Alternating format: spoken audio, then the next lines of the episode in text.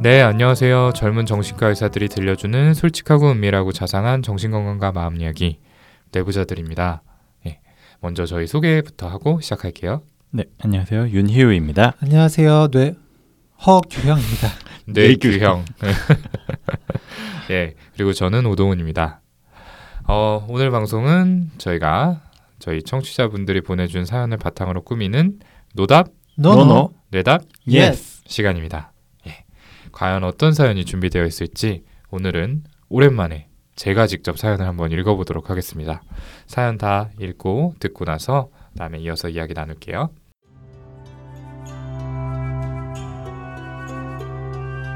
안녕하세요. 해외에서 열심히 듣고 있는 애청자입니다.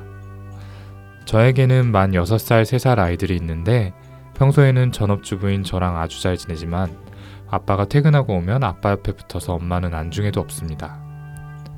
저희 남편은 그야말로 교과서에 나올 만한 완벽한 아빠의 모습 그대로입니다. 자상하고 잘 놀아주고 칼퇴하고 아이들 방과 후 운동도 빠짐없이 참석하고 육아를 거의 동등하게 저랑 분담하고 있습니다. 아침잠이 많은 저를 대신해서 아침 식사도 남편이 챙겨주고 애들 등교도 시켜줍니다. 저는 남편이 칼퇴하고 오면 그때부터 육아로 바빴던 하루가 마무리되는 느낌으로 숨통이 좀 트이고 저녁 먹고 나면 설거지 해주겠다는 남편 등을 떠밀어 아이들이랑 시간을 보내라고 합니다. 애들이 남편이랑 노는 동안 저 혼자 조용히 설거지하는 그 시간이 제게는 긴 하루 끝에 맞는 구원 같은 시간이거든요. 두 아이들이랑 내내 붙어 있다 보니 정말 힘들어요. 작은 아이는 아직 어린이집을 가지 않고 있고 큰애도 유치원을 9시에 가서 12시면 집에 옵니다. 저녁 식사를 하고 좀 놀고 나서는 둘 다 아들이다 보니 남편이랑 아이들이 같이 샤워를 하고 잠들 준비를 하는데요. 큰애는 거의 대부분 엄마 말고 아빠가 재워주기를 바랍니다. 아빠가 가끔 핸드폰으로 게임을 하게 해줘서이기도 한 것 같고 아빠는 늘 좋은 역할만 하고 엄마는 잔소리도 하고 화도 내고 또 하루 종일 보지만 아빠는 하루 종일 보지 못해서 그러는 것 같기도 해요. 하지만 그럴 때마다 서운한 건 어쩔 수 없습니다. 어제는 주말이라 집에서 점심을 같이 먹는데 3살 작은 애가 엄마 말고 아빠가 내 옆자리에 앉았으면 좋겠어 라며 대성통곡을 하는 거예요. 저도 어제는 여러 가지 상황으로 스트레스가 극심했던 터라 내가 네 옆에 앉는 게 싫으니 나도 네 옆에 앉는 거 싫다 하면서 다른 쪽으로 가서 혼자 먹었어요. 애 아빠는 원래 계획대로 큰 애 옆에 앉아서 먹었고요. 그런 일이 있은 후 밤이 되었는데 큰애를 제가 재우기로 하고 책을 30분이나 읽어주고 있었는데 남편이 방에 들어온 거예요. 그러자 아빠가 재워줘 라고 하는 거죠. 내일 아빠가 재우고 오늘은 엄마가 재운다고 했더니 또 대성통곡을 하는 겁니다. 당황한 아빠가 왜 그래 엄마가 재우는 것도 좋잖아 했더니 싫어 하는데 순간 저도 너무 화가 나더라고요. 몇 년에 걸쳐서 큰애는 아빠가 재워주는 걸 선호하긴 했어요. 보통은 그냥 그럼 아빠가 재워하고 말고 어떤 날은 저도 화가 나서 그렇게 말하면 엄마가 상처를 받는다고 꾸짖기도 해왔는데 어제는 정말 화가 크게 나서 그럼 혼자 자라고 하고 방을 나와버렸습니다. 남편이 큰아이에게 엄마에게 사과해 하는데도 사과는 안 하고 울기만 하더라고요. 남편은 아직 만 6살밖에 안 된 아이니까 아이의 말에 의미를 두지 말아라. 아이는 엄마를 사랑한다. 너에게 상처 주려는 게 아니다 라고 하지만 저는 이미 감정이 최고조에 달해서 만 6살이면 상황 판단될 나이고 이미 지난 몇 년에 걸쳐 충분히 이 문제에 대해서 얘기를 했어. 아무리 상대가 아이고 내가 어른이라 해서 내가 무조건 다 이해하고 용서할 순 없어. 어른인 나도 거절당하면 상처가 크고 매번 눈물이 난다고 라고 얘기를 했습니다. 아이가 옆에서 듣고 있다가 엄마 사랑해 미안해 라고 했지만 이미 그런 말은 들리지도 않고 진실로 믿기지도 않았고요. 평소에는 이 정도로 치닫지는 않는데 어제는 정말 상황이 심각해져서 안 했어야 할 이야기를 아이와 남편에게 했습니다. 아이가 엄마를 사랑하고 원치 않으면 나도 아이 옆에 있을 이유가 없어. 아이를 제대로 내 손으로 키우고 싶어서 커리어도 포기하고 전업으로 헌신적, 희생적으로 키워왔는데 돌아오는 게 이거야? 보람이 전혀 없어. 더 늙고 기회 놓치기 전에 아이들 두고 떠나서 내 삶을 찾는 게 낫겠어. 라고 남편에게 말하고 아이에게는 너는 네 친구 철수 엄마 좋아하지? 내일 철수 엄마에게 전화해서 나 대신 네 엄마가 돼줄 수 있겠냐고 물어보지 그래? 네가 날 그렇게 싫어하고 나에게 상처를 준다면 나도 네 엄마 하고 싶지 않아. 난 널 떠날 거야. 라고 말을 했습니다. 정말 심각하죠? 하지만 저렇게 말했던 당시에는 저게 제 진심이었어요. 정말 아이들이 저를 원하지 않는다면 힘든 해외 생활 접고 한국 가서 새 출발하는 게 낫지 싶었고요. 저에게는 이 이야기들이 정말 상처가 됩니다. 아이들이 저 대신 아빠를 택하는 건 그렇게 서운하진 않아요. 엄마가 집안일 할 동안 아빠는 아이들이랑 재밌게 놀아주고 나라도 아빠가 더 좋을 것 같아요. 실제로 저도 어릴 때 엄마보다는 아빠가 좀 더 좋긴 했어요. 엄마는 잔소리하고 숙제하라 혼도 내고 했지만 아빠는 저녁에 집에 올 때 만난 것도 사들고 오고 놀아주니까요. 우리 아이들도 늘 엄마 사랑한다 하고 절 잘 따릅니다. 그러나 만약이라도 부모가 이혼을 해서 한쪽을 택해야 된다면 여지없이 아빠를 택할 것 같아요. 누가 뭐라 해도 당연히 아빠가 더 좋다고 할 아이들이에요. 어린아이가 하는 행동과 말에 상처받는 저 이상한가요?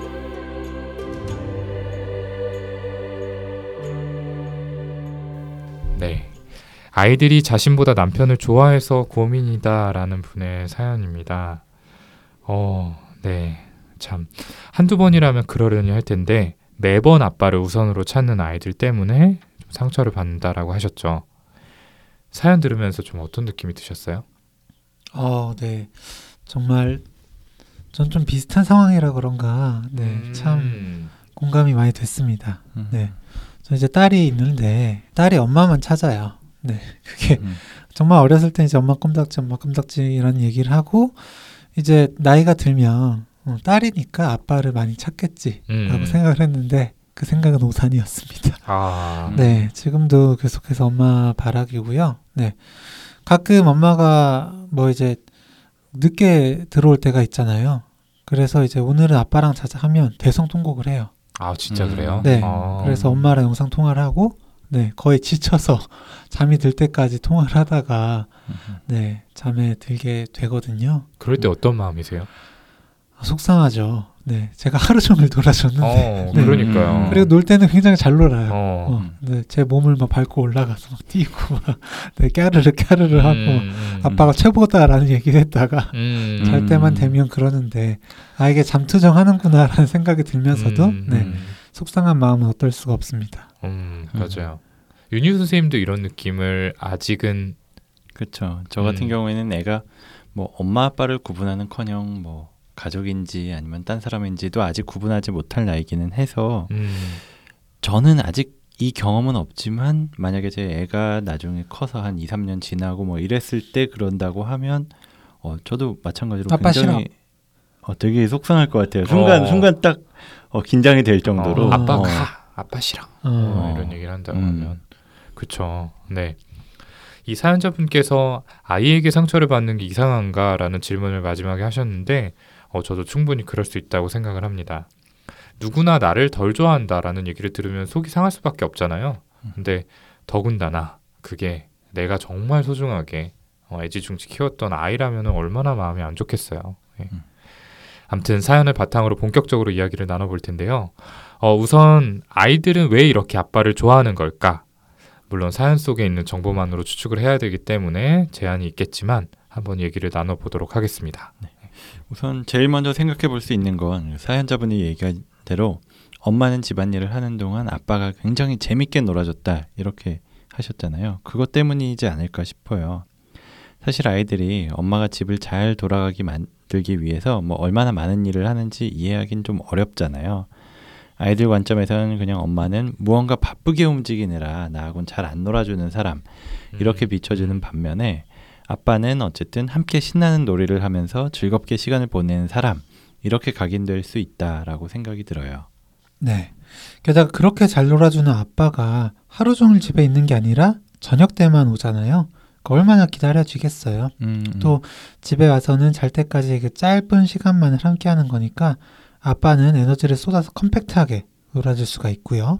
그만큼 아이의 입장에선 매번 아쉬움이 남고 특별한 시간으로 남게 되겠죠. 반면에 이 엄마는 종일 아이들을 데리고 있다 보면 아무래도 훈육 목적으로 야단을 치게 되는 일이 많을 거예요. 아이의 입장에서는 그 자체가 그다지 유쾌하지 않은 경험이 뒤섞여 있는 긴 시간이 되는 거죠. 이러다 보니까 상대적으로 엄마와 보내는 시간에 비해서 아빠와 보내는 시간은 희소성이 더 높고 좀 더 갖고 싶은 그 대상이 되게 할 것 같습니다. 음, 음. 네, 그렇죠. 사람은 누구나 즐거운 시간을 같이 보내고 나면은 상대에게 호감을 품게 됩니다.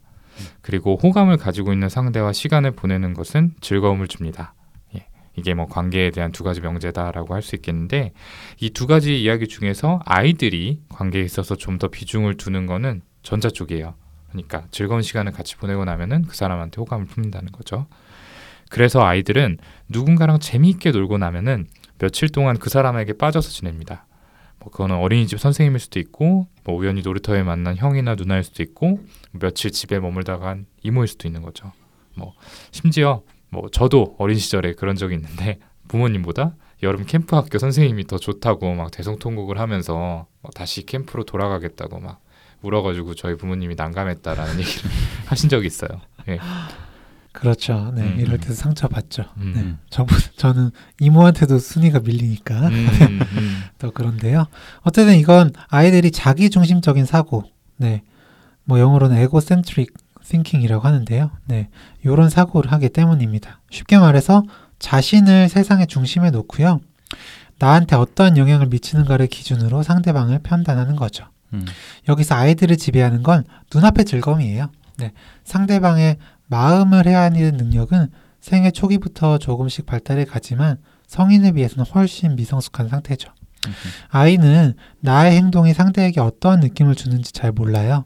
그래서 아이의 말과 행동을 성인의 프레임으로 해석하려고 들어서는 곤란하겠죠. 음. 네, 방금 얘기한 이 관점에서 이 사연자분의 문제를 생각을 해볼 필요가 있는데요.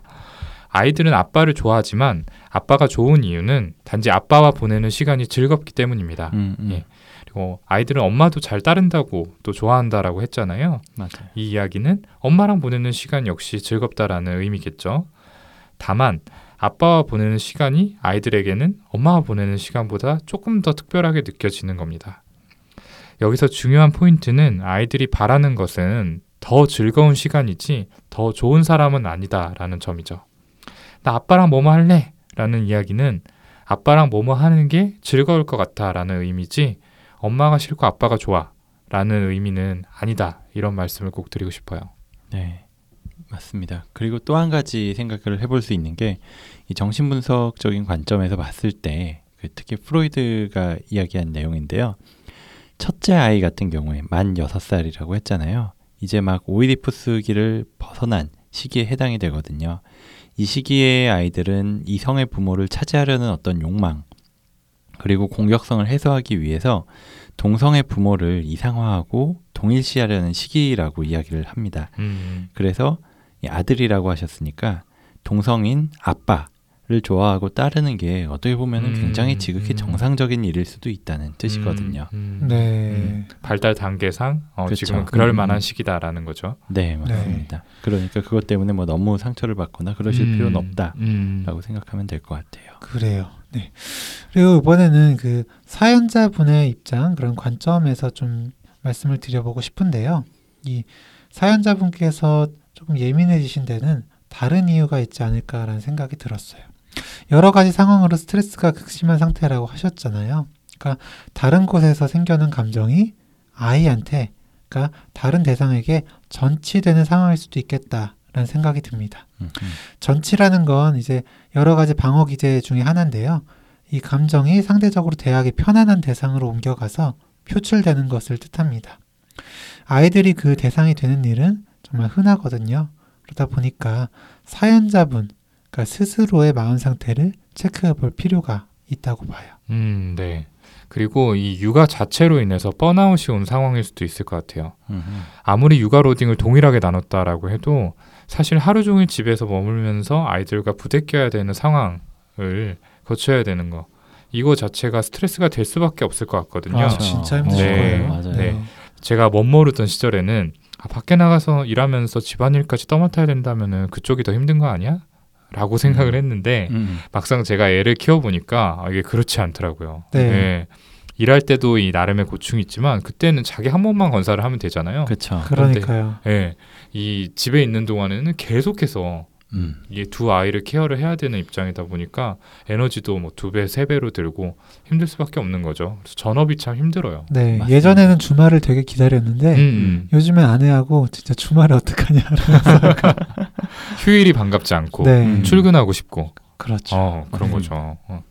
맞아요. 그리고 사연 중간에 아이를 제대로 내 손으로 키우고 싶어서 커리어도 포기하고 전업으로 헌신적으로 희생적으로 키워왔는데 돌아오는 게 이거냐? 보람이 전혀 없다. 더 늙고 기회 놓치기 전에 아이들 두고 떠나서 내 삶을 찾는 게 낫겠다. 이렇게 하면 안 될 얘기를 했다라고는 하셨는데 음, 사실 이렇게 이야기하신 게 어쩌면 정말 마음속에 담겨 있는 생각일 수도 있겠다라는 생각도 들었거든요. 뭐 이 부분에 대해서 자세히 뭐 설명을 해주시거나 그러진 않았지만 사실 그런 마음이 충분히 들 수 있을 것 같아요. 음, 내가 커리어를 포기하면서까지 음. 아이들을 굉장히 헌신적으로 봤는데 아이들의 반응이 이러니까 어 너무 속상할 것 같아요. 나는 커리어도 그만뒀고 아이들도 아, 나를 안 좋아하나? 물론 안 좋아하는 건 아니지만 그런 생각이 한 번씩 스쳐 지나가고 아니면 이렇게 깊이 박힐 때마다 어, 굉장히 좀 속상할 것 같아요. 아, 그렇죠. 이 속상한 마음 너무나도 잘 이해가 됩니다. 근데 어, 조금 조심스러운데요.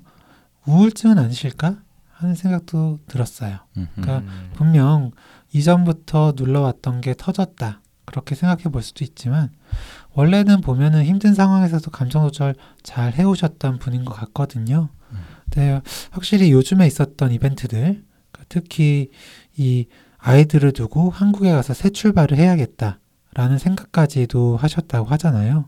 네, 이 부분은 사연자분 본인께서도 심각하다 라고 표현하신 걸 보면 확실히 평소와는 다른 그런 생각의 흐름이었던 것 같고 음흠. 어쩌면 아이들한테 버림받고 나이 들어서 혼자가 되는 그런 모습까지도 상상하시고 음, 음, 계셨던 게 아닐까라는 생각도 들었고요. 이렇게 부정적인 생각이 자꾸 들고 감정을 추스리기 어려워지는 것 역시 우울증의 증상일 수도 있겠다라는 생각이 들었습니다. 음. 네, 좋습니다. 어, 그렇다면은 이 문제를 풀기 위한 방법이 어떤 게 있을지에 대해서 저희가 마지막으로 이야기를 해 볼 텐데요. 제일 먼저 해야 되는 거는 이 부부 두 분 간에 이 문제에 대해서 충분히 대화를 나눠야 되는 것 같아요. 네. 사실 남편의 입장에서도 좀 억울하게 느껴질 수 있을 것 같거든요. 이 상황이. 그러니까 남편은 아까 사연자분도 말씀을 하셨다시피 그냥 완벽한 남편 그 자체잖아요. 음. 밖에서 열심히 일하고 집에 와서는 최선을 다해서 아이들과 놀아준 것 뿐인데 이게 오히려 아내에게 상처를 준 격이 됐으니까 사실 얼마나 난감하겠어요. 그렇죠. 그래도 이 남편분이 아이에게 엄마한테 사과해 이렇게 시켰다라는 대목이 있었는데 다행히 남편분께서 사연자분의 마음을 어느 정도 또 이해를 해 주시는 것 같죠. 네, 맞아요. 그리고 사연자분께서도 남편이 가정을 위해서 많이 노력하고 계시다는 걸 인지하고 계시고 또 고맙게 여기고 있으실 것 같아요. 다만 속상한 마음이 크다 보니까 이 감정에 압도돼서 원치 않게 심한 말을 하게 되었을 거라고 생각이 들고요. 남편분 역시나 이 상황으로 인해서 마음이 좀 불편하다. 이걸 이해한 상태에서 대화를 풀어나가는 게 필요할 것 같아요. 그동안 아이들을 위해 얼마나 헌신해왔는지 당신이 아느냐? 뭐 이런 이야기는 감정을 방출하는 데는 도움이 될지 모르겠지만 자칫 내가 더 힘들었다 아니면 네가 더 힘들었다 이런 식의 음, 다툼으로 이어질 음. 소지가 있으니까 좀 자제할 필요가 있고요. 네, 지금 이 문제에 대해서 두 분께서 어떤 생각, 어떤 감정을 가지고 있는지 충분히 이야기할 수 있어야 합니다. 그리고 그 내용을 말씀하실 때는 상대방의 입장에서 충분히 그렇게 느낄 수 있었겠다라는 생각을 가지고 일단 수용해 주셔야 하고요. 말을 끊고 반론이나 설득을 하려는 태도는 그게 도움이 되지 않습니다. 이렇게 상대에 대한 공감이 어느 정도 이루어진 상태에서 이 결과적 해법에 대한 논의가 이루어져야겠죠. 네. 어, 그리고 앞서 저희가 말씀드린 것처럼 아이들이 아빠와의 시간을 좀 더 즐겁다라고 여기는 상황이죠. 그래서 엄마와의 시간을 그건 못지않게 즐겁게 만들어줄 방법에 대한 고민도 필요하겠습니다. 어, 이거는 여러 각도에서 좀 접근해 볼 수 있을 텐데 우선 엄마와 아빠의 역할에 대한 점검을 해보면 어떨까 싶어요. 특히 훈육 부분에서 이 엄마 쪽으로 무게추가 너무 기울어진 상황이 아닌지 확인을 해볼 필요가 있습니다. 음, 엄마와 보내는 시간이 기니까 어쩔 수 없는 부분이 있는 건 사실이에요. 뭐 낮 시간에 엄마와 사이에서 발생한 일은 뭐 그 자리에서 엄마가 피드백을 주는 게 맞고 그거를 뭐 굳이 저녁 때까지 그냥 킵해뒀다가 아빠가 와서 뭐 야단치고 이거는 오히려 아이한테 좋지 않을 것 같고요. 다만 엄마와 아빠가 가진 기준에 어떤 차이가 있는 거는 아닌지 요거를 이번 기회에 좀 세밀하게 점검을 해보시면 좋을 것 같아요. 음. 엄마는 안 된다라고 하는데 아빠는 허용해준다. 뭐 이게 별것 아닌 거라도 여러 가지가 좀 누적이 된다면은 아이는 아빠와 엄마를 비교해서 다르게 대할 수 있을 것 같거든요. 이런 것들은 일관성의 측면에서도 좋지 않기 때문에 이런 부분이 있다면은 두 분이 조율을 해서 분명하게 맞추는 게 필요하겠습니다. 어, 저는 한동안 아이가 이제 저를 좋아하다가 음. 저랑 좀 멀어지고 엄마만 찾던 시기가 있었어요. 음. 근데 그게 또 묘하게 되게 서운하더라고요. 네. 저만 찾을 때는 오히려 버겁다라는 느낌이 있었는데 그러니까 뭔가 아빠는 가 엄마만 있으면 돼 이런 식으로 얘기를 하니까 음. 좀 많이 서운했는데 이 훈육의 밸런스가 좀 안 맞는다라는 결론을 내리고 와이프랑 좀 이런 부분을 맞추기로 한 후에 어, 진짜 아이랑 좀 사이가 나아졌던 경험을 한 적이 있습니다. 어, 네가 훈육을 더 많이 했던 거예요? 네네 저는 뭐 훈육 전담이었죠. 아, 네. 되게 무서울 것 같아요. 그렇죠. 나중에 저 저희. 애를 나중에 저희 애를 초빙해가지고 한번 들어보세요. 네. 네. 그리고 또 한 가지가 저녁 시간에 아이들을 아빠가 봐주는 걸 이제 엄마 입장에선 휴식이라고 느낀다고 하셨잖아요. 그렇기 때문에 아빠가 뭐 퇴근 후에 집안일을 하고 아이가 엄마와 놀게 하는 것 이거는 답이 아니게 되는 거죠. 그보다는 엄마가 낮 시간 동안에 더 즐겁게 시간을 보낼 수 있도록 만들어줄 필요가 있을 것 같은데요. 아이들이 뭐 가장 좋아하는 활동은 뭔지, 아빠가 놀 때는 어떤 점을 가장 좋아하는지, 그걸 엄마가 해줄 수 없는 거라면 대안이 되는 놀이는 뭐가 있을지 이런 걸 같이 좀 고민해 주셔야 될 것 같아요. 네. 어, 엄마와의 특별한 놀이 시간을 만드는 것도 방법이에요. 네. 이건 오동 선생님이 알려주신 건데, 예를 들어서 이제 엄마와 땡땡이 데이트 시간이라는 이름을 붙이고, 뭐 일주일에 한 번이라도 이 첫째와 단둘이 외출을 계획해 보시는 거예요. 네. 음. 아이와 이야기를 나누면서 하고 싶은 리스트를 같이 만들어 보고요. 매주 데이트 시간에 그 리스트에 있는 일을 하나씩 하면서 지워 나가는 거죠. 물론 처음 한두 번은 좀 시큰둥할 수 있겠지만 재미를 붙이기 시작하면 아이가 손꼽아 기다리는 시간이 될 수도 있겠죠. 음, 음. 말하자면 엄마와의 놀이 시간에도 아빠와의 시간 이상의 그 희소성을 부여하는 겁니다. 음, 네, 어, 되게 괜찮은 아이디어 같은데요. 네. 어. 중요한 거는 이게 단발성 이벤트로 끝나면 안 되고 어느 정도 규칙적으로 이루어져야 된다는 거예요. 그래서 아이가 기대감을 갖는 거 네. 어, 그런 것도 굉장히 중요하다라는 음, 거죠. 음. 네, 좋습니다. 그리고 또 앞에서 육아로 인한 번아웃 얘기를 했었는데요. 이 한껏 지쳐 있는 상태에선 잘해주려고 해도 에너지가 없어서 그러지 못하는 경우가 생기거든요.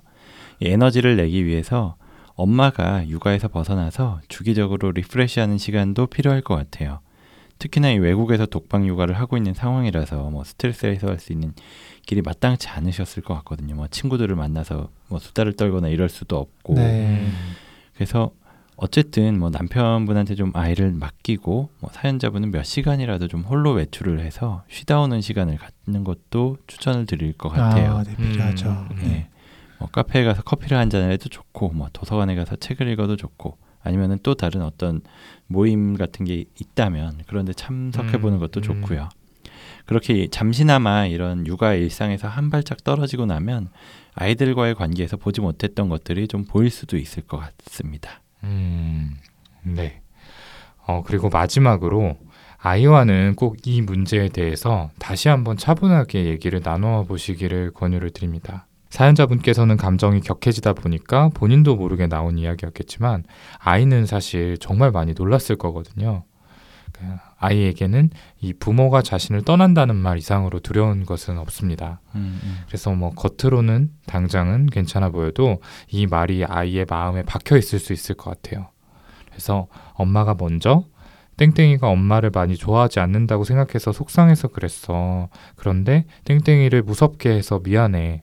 라고 이렇게 얘기를 해주시고 좀 음. 안아주시면 어떨까 싶어요. 예. 비온 뒤에 땅이 더욱 단단하게 굳는다는 말이 있듯이 아이와의 관계가 흔들렸을 때 이것을 제대로 리페어할 수만 있다면은 더욱더 관계가 깊어지는 계기가 될 수 있으니까 어, 사연자분께서 이 기회를 전화위복으로 삼아서 또 한번 아이와의 관계를 발전해 나가시기를 바랍니다. 네. 네, 오늘 방송은 이 정도로 마무리를 하려고 합니다. 저희가 드린 여러 가지 이야기가 뭐 사연자분의 상황을 전부 다 알고 드린 이야기는 아니기 때문에 조금 안 맞는 부분이 있을 수도 있겠지만 작은 도움이라도 될 수 있었으면 하는 바람이고요. 저희는 다음 시간에 더 흥미있고 유익한 주제를 들고 다시 찾아뵙도록 하겠습니다. 감사합니다. 감사합니다.